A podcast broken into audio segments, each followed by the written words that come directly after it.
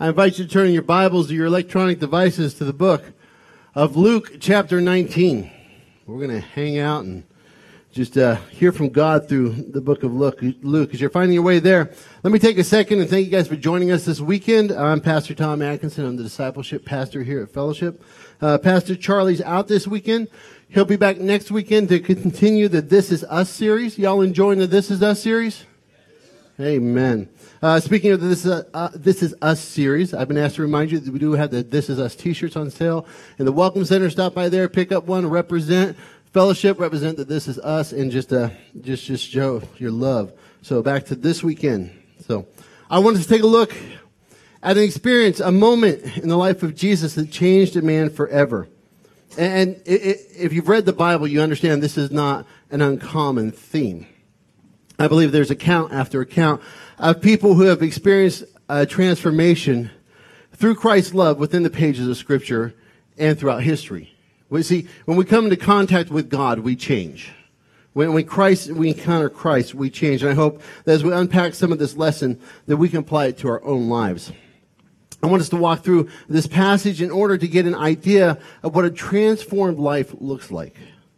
There's a transformative power that exists when we come into this relationship with Jesus Christ. See, Jesus Christ wants to save us through his death on the cross. I believe there is a heaven and I believe there is a hell. And his death on the cross, I believe if we accept him as our Savior, we, we can spend eternity with him in heaven and avoid hell. But I also believe that Christ, Christ's love compels us to live differently. You see, when, when we meet Christ, we open our lives up and we begin this supernatural transformation that, when fostered, will change our lives forever. So here's kind of the question we're getting at today is, does your life look different since you met Jesus?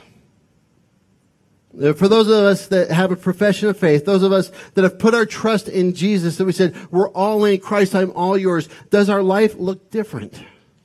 Uh, can people in our lives see that there's a difference? Uh, do we reflect a difference? Do we live a different life? Maybe, uh, I'll go out on a limb, maybe this morning here, this is the first time you're going to hear of this man Jesus.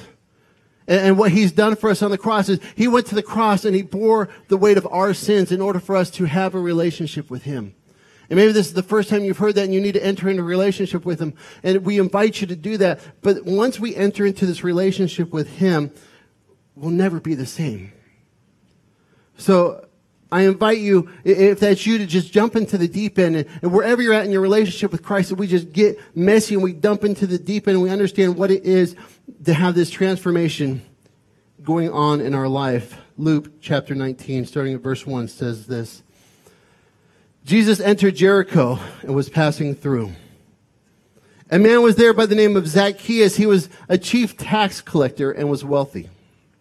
He wanted to see who Jesus was, but being a short, being, but because he was short, sorry, I get the song in my head, but because he was short, he could not see over the crowd. So he ran ahead and climbed a sycamore fig tree to see Jesus, since Jesus was coming that way. When Jesus reached the spot, he looked up and said, Zacchaeus, come down immediately. I must stay at your house today. So he came down at once and welcomed him gladly. And all the people saw this and began to mutter, He's gone to be the guest of a sinner. But Zacchaeus stood up and said to the Lord, Look, Lord, here and now I give half of my possessions to the poor. And if I've cheated anybody out of anything, I will pay back four times the amount. Jesus said to him, Today salvation has come to this house because this man too is the son of Abraham. For the Son of Man came to seek and to save the lost. So I don't know about you, but every time I hear the story of Zacchaeus, if you've been raised in the church, and I was raised in the church, there's this silly song about Zacchaeus. And it's like Zacchaeus was a wee little man, and a wee little man was he. Okay? So my mind immediately goes to Zacchaeus was like a hobbit or an Oompa Loompa. Okay? I don't know why. Maybe it's just I'm twisted. So we have a wee little man. And a wee little man was he. And he climbed up in the sycamore tree for the Lord he wanted to see. And as our Savior passed that way, he looked up in the tree. And we teach kids this motion. We say, as, as our Savior passed that way, he looked up in the tree and he said, Zacchaeus. come thee down, son. You know, we get this finger pointing God. But when I read the scripture, I don't see a finger pointing God, but what I see is love going, Zacchaeus, hey man, I want to spend some time with you. I want to hang out with you. And I don't know about you, in, in the observations I see here, uh, one of the things that really sticks out is the love of God.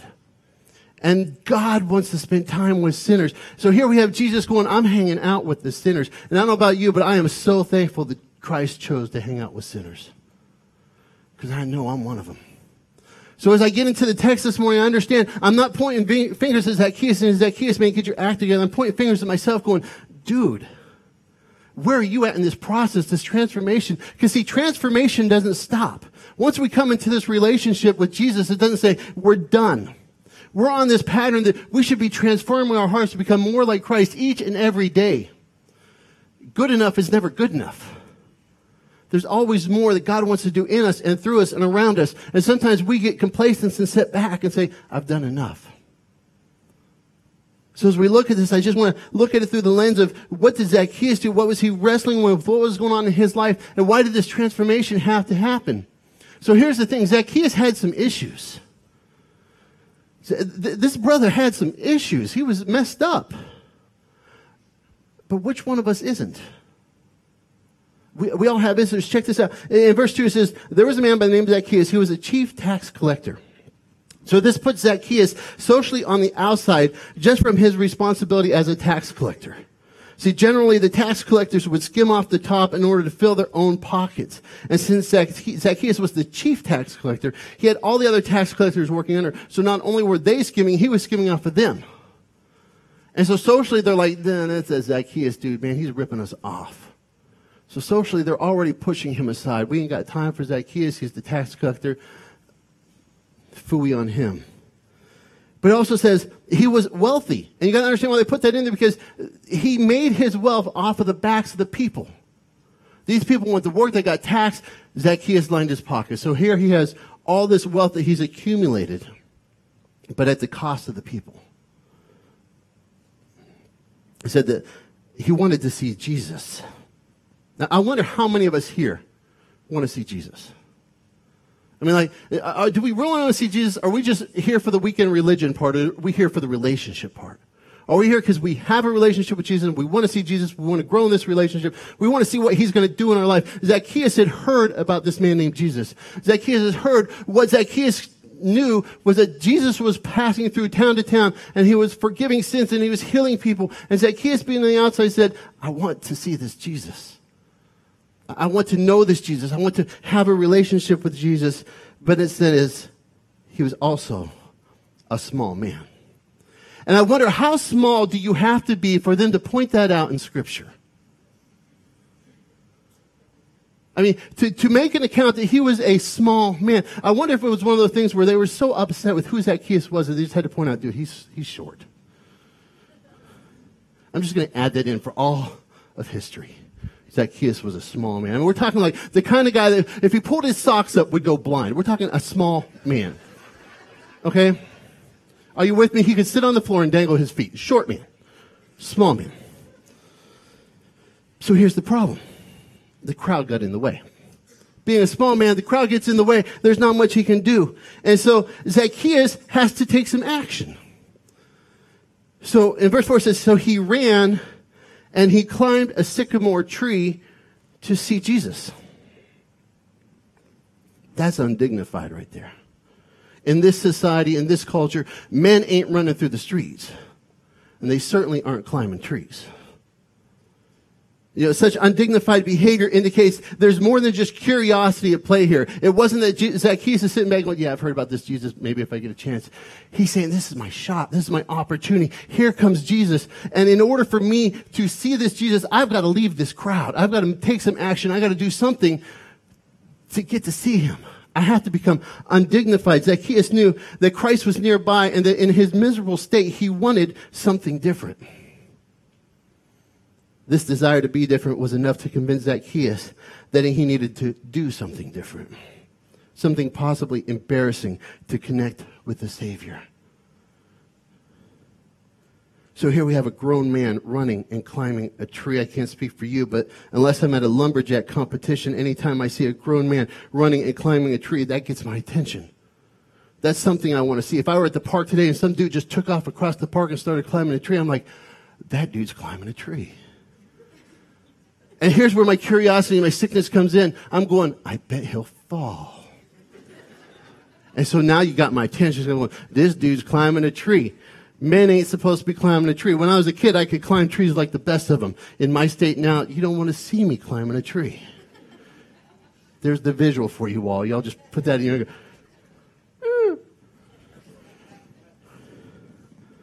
But Zacchaeus knew. See, Zacchaeus knew that, that this was his shot. He's been on the outside so long. He's been an outcast so long. You know, he's made his money, but that wasn't enough. He's outcasted. But this is his opportunity to meet the Savior. That's someone he wanted to see because he was forgiven sins. And so he had to do some odd stuff to get noticed. But this is the really cool part. Verse 5 When Jesus reached the spot, he looked up. When Jesus reached the spot and all that was going on, all that was happening that day, all the crowd that was there, when Jesus reached the spot, he looked up. It says he just looked up. Instead of being focused on the things around him or being focused on the task at hand, understand he's on his way to the cross. He's, he's going from town to town on his way to the cross, understanding what's in front of him, understanding the task that's ahead of him. He took the time to look up. See, love looked up into the tree. Uh, love did not keep his focus only on what was in front of him. Christ looked up. And Christ looked up at, at those on the fringe, uh, those that were the outcasts, those that were hurting, and he called out saying to them, there's hope. And that hope is in me. And he says, Zacchaeus, come down. And, it says that immediately Zacchaeus came down. It didn't say he heard the call of Christ and said, you know, when I have the time, I'll follow that. It doesn't say he heard the call of Christ and said, God, I want to get everything together. And when I have it all together, then I'll follow you. It says immediately. Immediately he got down and he came and he said, the people saw this and began to mutter. Jesus is going to be the guest of a sinner. Wonder how often we mutter when we see Christ at work. How often we go, I, I, I, he's doing what through who? Uh, why would he? Uh, do we really think they're capable? Do you see what's going on? I mean, Jesus is hanging out with sinners. How dare him? But if it weren't for Jesus hanging out for sinners, I'd never know him. Jesus loves the sinner. So here's what happened. A, life gets changed, but Zacchaeus stood up and said right then, as they're muttering, as they're complaining, look, you're taking those sinners. He says, look, Lord, here and now I give half of my possessions to the poor. Half of everything I have, it goes to the poor. I don't need it because I got you now, Jesus. He says, if I've cheated anybody out of anything, I'll pay back four times the amount. Not, not only will I pay back what I've cheated you, I'm going to pay back with interest. I'm going to give back. This is repentance. This is where the life has done a 180 and Zacchaeus is no longer who he used to be because he met the Savior. And he's changed and he's done this 180 and he's gone back and now he's going, look, I want to make it right. Christ made it right in his life for salvation. Now he wants to make it right with the people around him. He says, there are people around me that I've got to make it right with. And Jesus said, I've come to seek and to save the law. So Jesus' actions, Jesus reached a spot where Zacchaeus was. He looked up and immediately this life's changed. You see this transformation happen. So here's the question. Does your life look different? Uh, since you came into this relationship with Jesus Christ, I'm not talking about a religion that'll have us here weekend after weekend. I'm talking about a relationship that's ongoing every day. Does your life look different since meeting this Jesus? Three points of application. The first one is this love finds us. Love finds us. Love finds us where we are, no matter where we are, who we are, what we're pursuing. It says this For the Son of Man came and to seek and to save the lost. The, the Son of Man came to seek and to save the lost. Are we awake here? Hello? Are you excited that Jesus Christ came to seek you and to save you? Hello? We're the, okay, I want to make sure because I'm getting geeked. I'm excited. Jesus sought me and he saved me. He found me. I've, I, have been in ministry long enough to know that God doesn't wait until we get our act together to pursue us. He's chasing after our hearts right now where we're at. He wants us. He desires to have a relationship with us. Christ finds us right where we are in the midst of all our chaos and all of our crud. And Christ calls us to be a part of this incredible plan that he's established since the beginning of time. The truth is, uh, we, we were never lost. We, we were never lost. Scripture tells us that God knew us and he formed us. See, we're not here by chance. See, Christ's love calls us into this personal, growing relationship that has us wanting to serve Christ greater than serving ourselves.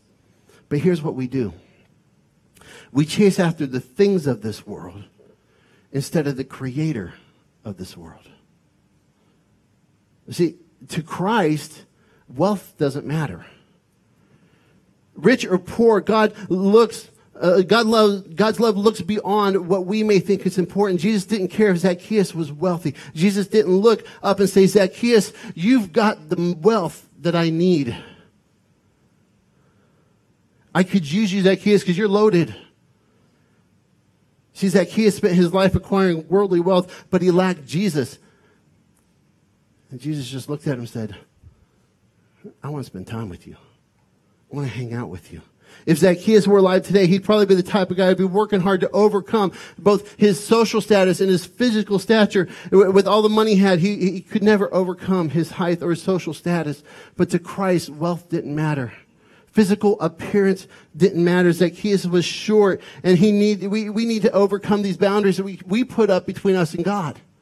We, we keep building these boundaries saying, if only I had this, if only I did that, you know, I'd be good enough. Well, folks, we're already good enough. We're already good enough. We were good enough when Christ went to the cross. And so we need to overcome these boundaries that keep us from experiencing a relationship with Christ, whether it's physical, emotional, spiritual. We all have issues. We all have stuff. And uh, what does it mean to overcome these boundaries? It doesn't mean that, that we'll never have stuff there. What it means is that we seek a way of overcoming these obstacles. We overcome obstacles when we believe that Christ is big enough, powerful enough, and loving enough to help us through whatever stands in our way. Now, that's the kind of Christ that I believe in. I believe in a Christ who's, who's big enough, powerful enough, and loving enough to help me get through whatever's standing in my way. I love the idea of a big God because if my God were small, if my Christ were small, that I could just condense him and put him in my pocket and take him out on the weekends, that's not a Christ big enough to worship. And when I worship God, when I worship Christ, I want a God so big that I don't understand everything about him, that, that I'm amazed by him, that I'm turned upside down by him. I want a God so big that my problems are nothing to him. I have a family member that was in a car accident when he was younger. The, the accident caused uh, some minor brain damage and left him with some physical scars uh, that he has to live with the rest of his life. See, his left arm was left paralyzed because of the accident, because the, the being hit by the car, it, it paralyzed his left arm. And at eight years old, he was no longer able to use that arm.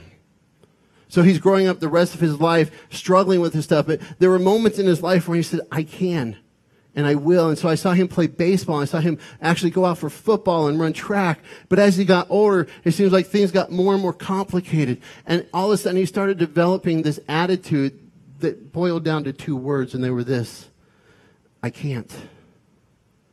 And pretty soon his mantra became, I can't. You know, everything he would face was, well, I can't. And he'd sort of like, mm, I can't. And then I wonder, imagine if Zacchaeus used an I can't attitude in his pursuit of Christ. The, the, crowds are getting thicker, and before long, Zacchaeus can no longer see the road in front of him. More and more people are now standing between him and Jesus. So Zacchaeus decides to uh, go to Starbucks, grab a Frappuccino, maybe read about it, figure, it's not my time, Christ wants me, he'll pursue me. I can't right now. I wonder how many of us sit here this morning with an I can't attitude. Like maybe God's put something on our heart. God's called us to something or something big is right there and there's an obstacle between you and, and what he's calling you to. And we're facing it and we're going, uh, it's just too big. I can't. You know, I, I don't know if I can overcome what I've been through. I don't know if God could really use me. I can't. Instead of believing in your can't, what if we started believing in God's cans? What if we started believing that He can and He's capable of? He's mightier than you in anything we face. He's able to overcome whatever we face. See, here's the truth. All have sinned. Everyone in this room and beyond in the world, we all have sin. We all have obstacles. We all have things in our lives that we need to overcome. But God can. And see, God knows us and the condition we're in, and our condition is not a challenge to God. He finds us how we are and He's already chosen to use us. So instead of focusing on our inability, our struggles, maybe we need to focus more on who Christ is and that he overcame death because he loves you and he loves me and desires this relationship in our lives. And it's not just fire insurance, but he desires to grow in and through us and transform us to who he's called us to be. You see, God's not ashamed to be associated with us no matter what we carry, no matter what we have, no matter what hurts or roadblocks. He's not associated to be with us no matter how he found us. God also doesn't want us to stay in the condition that he found us in. He wants to transform us into what he calls us to be. Second thing is just that love calls us. Love calls us. Love calls us to move beyond. Christ's love compels us to move beyond the obstacles we presently see. Zacchaeus saw the crowd.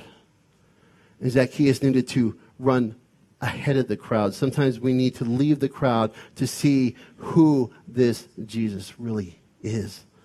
Like Zacchaeus, I believe a lot of us get lost in the crowd when it comes to following Jesus. It's like we connect our own spiritual journey onto the journey of our friends or our peers. If our friends are experiencing Christ, we feel as if we're experiencing Christ. You know, if they're going through something, we're going through something. If our friends are not experiencing Christ, however, then sometimes neither are we. We, we hitch our relationship with Christ onto the crowd that we hang out with instead of understanding that our relationship is a personal, individual thing. See, I believe we, we should surround ourselves with other Christians who are passionately seeking to follow Christ. That's why I, I believe that everyone here should be involved in a life group. I believe our life groups are full of passionate people that want to help you live out a biblical life, a life according to God's word, not according to the world's way. It's about that significant Christian relationship where we're pouring into one another and challenge one another to say, are you living according to God's word? Are you being transformed through your relationship with Christ? Life groups are designed to connect you to that significant Christian relationship that will encourage you to be transformed, to grow in your faith. And so, you know, many of you may be in life groups, and I'm going to challenge you do something undignified, do something out of the norm, get crazy, maybe start leading a life group. You know, what if our people that are sitting became leaders? What if those that are on the fringe became involved? You know, it might be crazy to encourage you to step out. But it was also crazy for Zacchaeus to leave the crowd because we like it in the crowd. We're comfortable in the crowd. You know, we can hide in the crowd. You know, anytime there's volunteers, we love to be in the crowd so that we don't have to make eye contact. We say, hey, we need some nursery workers. And everyone's like, that's for someone else. Don't make eye contact or I'll be changing diapers. We like the crowd. You know, I don't, I don't have to have my identity in the crowd. I can just go along with the flow. See, love calls us out of the crowd. Here's the deal Christ knows you better than you know yourself. He knows what you're struggling with, He knows what you're afraid of, He knows what He's called you to. Our job is to be faithful to the call. Our job is to step out of the crowd and say, okay, God, here I am. You, use me, Lord. What, what a powerful, dangerous few words. Use me, Lord. I'm here. I'm all in. What you have where you call, I'll go. That's dangerous because that'll turn your world upside down. That, that'll change your status. That'll, you know, that'll change your zip code. That'll change your relationships. We say, I'm all in. Father, use me. That'll change your relationships. That'll change everything. It'll turn upside down. And I'm just crazy enough to believe that this is what God calls us to. See, in Scripture, Matthew 28, 18 through 20, it says, Therefore go and make disciples. And I wonder how many of us are willing to well, go. You know, we like the idea of being transformed. We like the idea of a relationship with Christ. But when it comes to actually, you know, rubber hitting the road, it's like, okay, go make disciples. Uh, no. I'm comfortable in the crowd. I'm comfortable where I'm at. I'm comfortable hanging out here because it's safe here. I don't have to be seen here. I, I don't have to be out there on the limb like Zacchaeus. I, am comfortable right here where I'm at. You're asking me to go do something crazy. Uh, no, I'm good. Good right here. Doing my thing. But then I wonder, I wonder what our communities would look like. I wonder what our, our neighborhoods would look like if we passionately, you know, left these doors, walked out these doors and said, you know what? God used me.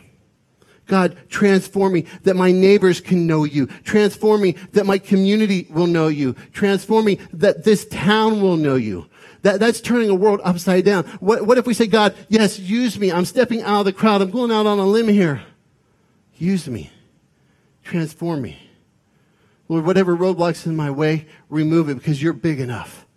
God, you're bigger than anything that stands in my way.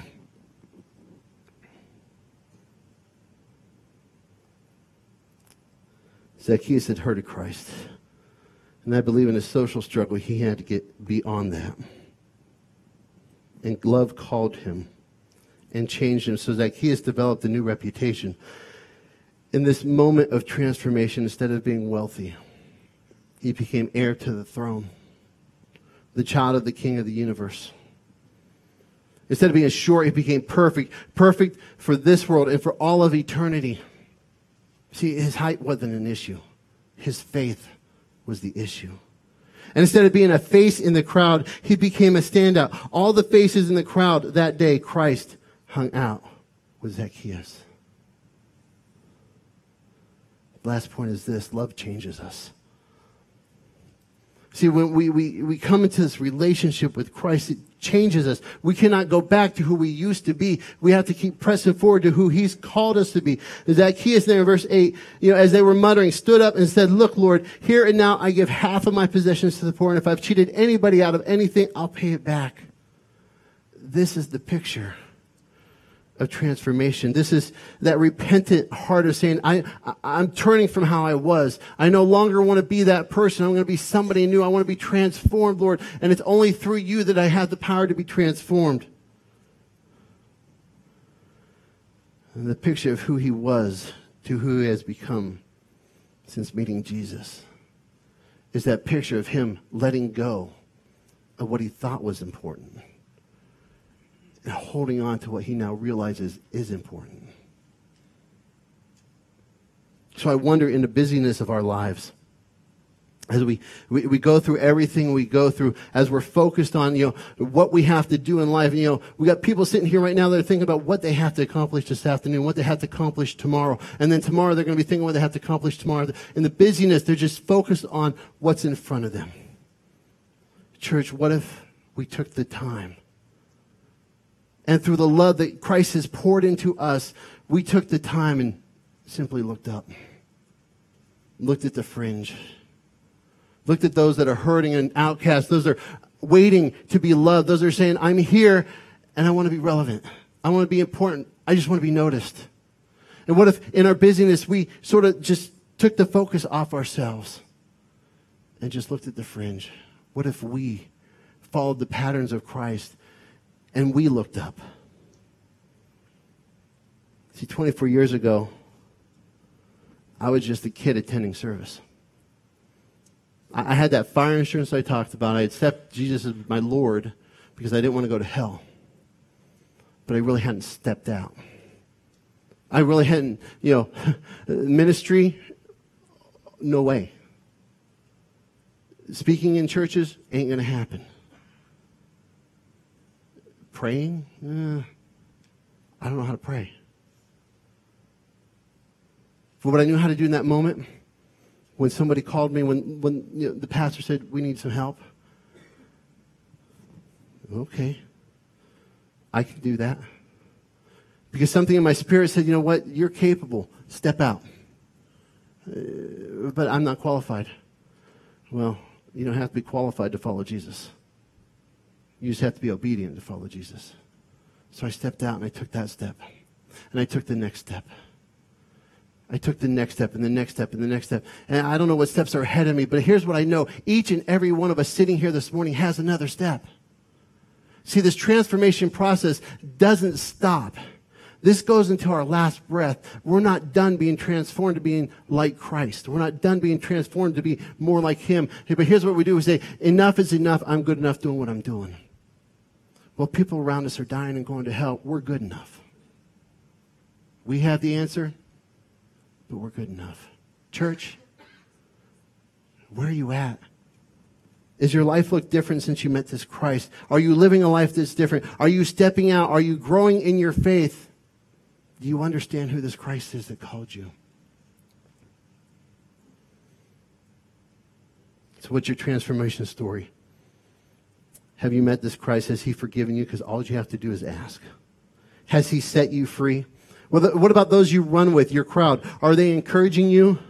Are, they, are you feeling empowered to serve Christ as you were designed?